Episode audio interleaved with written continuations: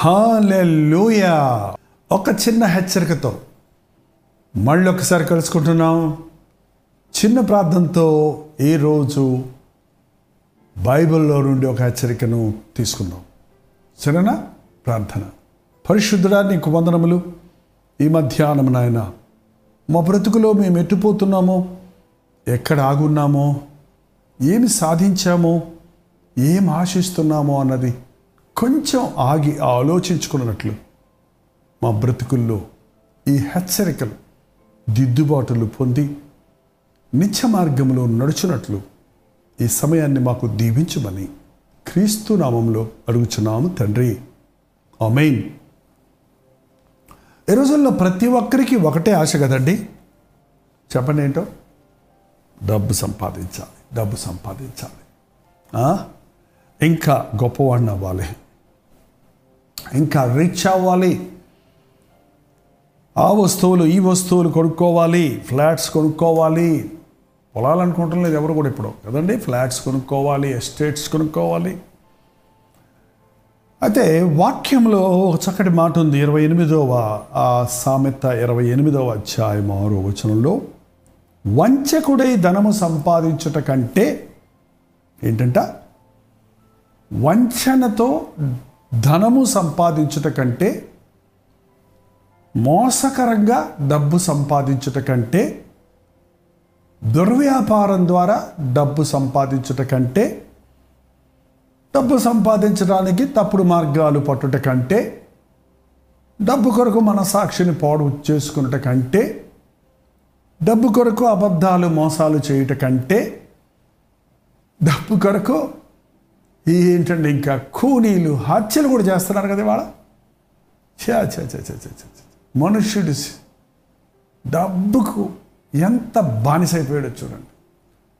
మనిషి కంటే ఆ మనిషి దగ్గర ఉన్న డబ్బుకు విలువిచ్చేవాడు మనిషా? ఎంతమంది రోజున తల్లిదండ్రుల డబ్బు దోచుకొని ఇది మో మోసము కాదనుకునేవాడు నశింపజేయవానికి జతగాడట డబ్బు కోసం తల్లిదండ్రుల మీద తిరగబడేవాడు. కన్న తల్లిని వృద్ధాప్యంలో డబ్బు కోసము బలవంతంగా సంతకాలు పెట్టించుకొని వదిలించుకోవాలని చూసేవాడు. స్నేహితులు మోసం చేసేవారు పార్ట్నర్షిప్ అని మొదలుపెట్టి అవతల వ్యక్తిని అమాయకంగా నిన్ను నమ్మితే ద్రోహం చేసేవాళ్ళు ఎంత దుర్మార్గమైన నీచమైన స్థితికి మానవుడు ధనం కోసం డబ్బు కోసం దిగజారిపోతున్నాడు చూడండి. వంచకుడుగా మోసగాడిగా అబద్ధికుడిగా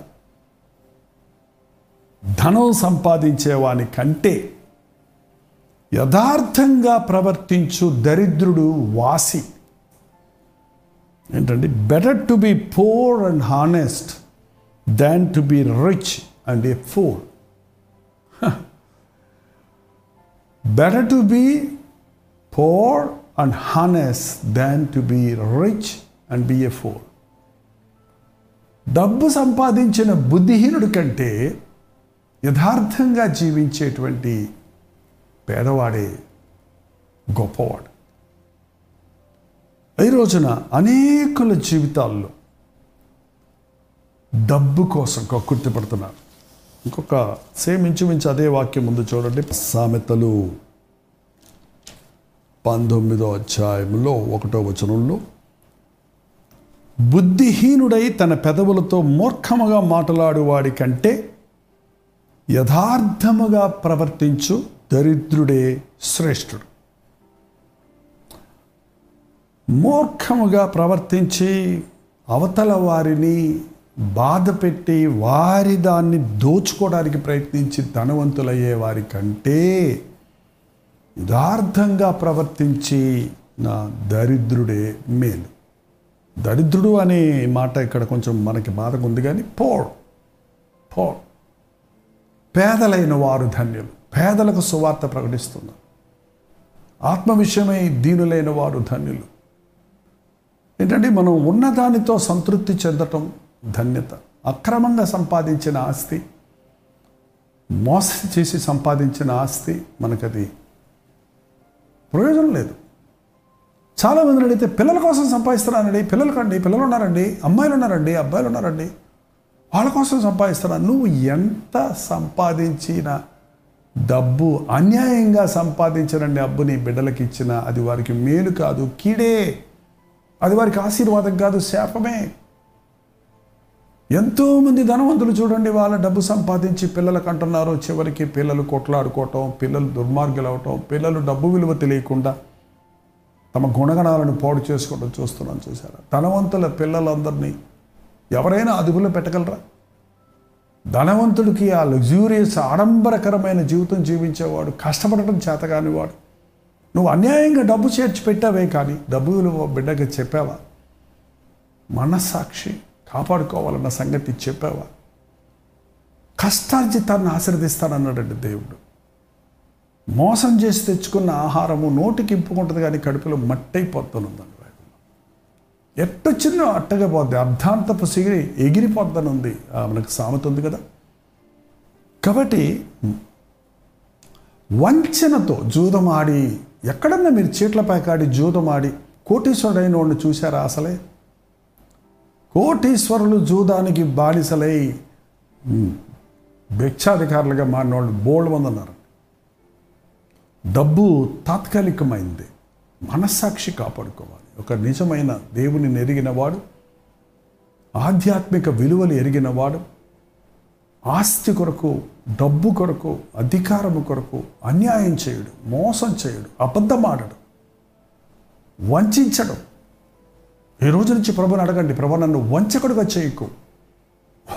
ఆయన ఎందుకు చేస్తాడు? నన్ను నేను వంచకుడుగా ఉండకుండా చేయను ఆయన. నాకేమున్నా లేకుండా నువ్వు ఉంటే చాలు అనే మాట ఉంటే చాలండి. ఆ ధనవంతుడికి బోల్ డబ్బు ఉందండి. ఆ పేదరాజుడు దరిద్రుడు. ఇద్దరు చనిపోయారు ఎవరైనా చనిపోవాల్సిందే కదా. కానీ మరణించిన తర్వాత ఆ ధనవంతుడికి అబద్ధాలతో మోసాలతో తాగుడుతో ఇష్టం వచ్చినట్టు జీవించాడు కాబట్టి ఇక్కడేదో సుఖపడ్డాను అనుకున్నాడు కానీ అక్కడ యాతన పడ్డాడు. మనసాక్షి కాపాడుకొని దేవుని కొరకు జీవించిన వాడు నిత్యరాజ్యంలో సుఖపడ్డాడు. కాబట్టి లోకంలో ఏదో చేద్దాం అనుకోకండి. మీరు సంపాదించిన ఆస్తి బతుకంతా సంపాదించిన ఆస్తి ఆరతిలాగా ఆరిపోయే రోజులు వచ్చాయి. డబ్బుతో ఒక వ్యక్తిని సంతృప్తి పరచలేమండి వాక్యం చెబుతుంది నేను చిన్నపిల్లోడు ఉన్నాను ఇప్పుడు పెద్దవాడిని అయ్యాను దావిది అంటున్నాడు. కానీ నీతిమంతుల బిడ్డలు భిక్ష పెట్టుకోవడం నేను చూడలేదు. యథార్థంగా ప్రవర్తించే వారి బిడ్డలు వాళ్ళకి ఏ ఆస్తి ఇవ్వకపోయినా యథార్థతను మన బిడ్డలకు నేర్పిస్తే నమ్మకత్వం మన బిడ్డలకు నేర్పిస్తే అన్యాయం చేయొద్దు అబద్ధం ఆడొద్దు అన్న సత్యాలతో మన బిడ్డలను పెంచితే వారు ఎప్పుడూ బిచ్చమెత్తుకోరు. వారికి ఎప్పటికీ ఏ లోటు ఉండదు. కాబట్టి ఊరికే ఎక్కడెక్కడ అన్యాయంగా మోసంగా ఊరకనే డబ్బులు దొరుకుతాయా అనే ఆరాటం పోరాటం ఆపేసి దేవా శుద్ధ హృదయాన్ని నాకు దయచేయి మంచి మనస్సాక్షిని దయచేయమని ప్రార్థించుకొని దేవుడు మనకి ఇచ్చినటువంటి సంపాదనను ప్రభు చేతుల్లో ఉంచి ఆశీర్వదించమని అడిగితే అది మనకు సరిపోగా మిగులుతుంది మన పిల్ల పిల్ల పిల్ల తరాలకు కూడా ఆశీర్వాదకరంగా ఉంటుంది. అడలుయ చిన్న ప్రార్థన. పరిశుద్ధుడా నీకు వందనములు. ఈ లోకంలో గొప్పవారు అవ్వాలని ఆశించి మనస్సాక్షిని పాడు చేసుకోక.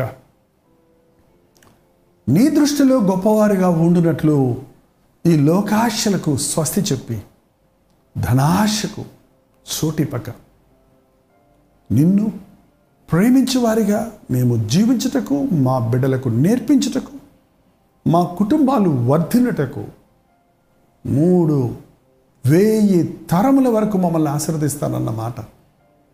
మా పిల్ల పిల్ల తరముల వరకు నీ ఆశీర్వాదం పొందినట్లుగా మేము జీవించుటకు మా ఒక్కొక్కరికి సహాయం చేయమని క్రీస్తు నామములో అడుగుచున్నాము తండ్రి. ఆమెన్.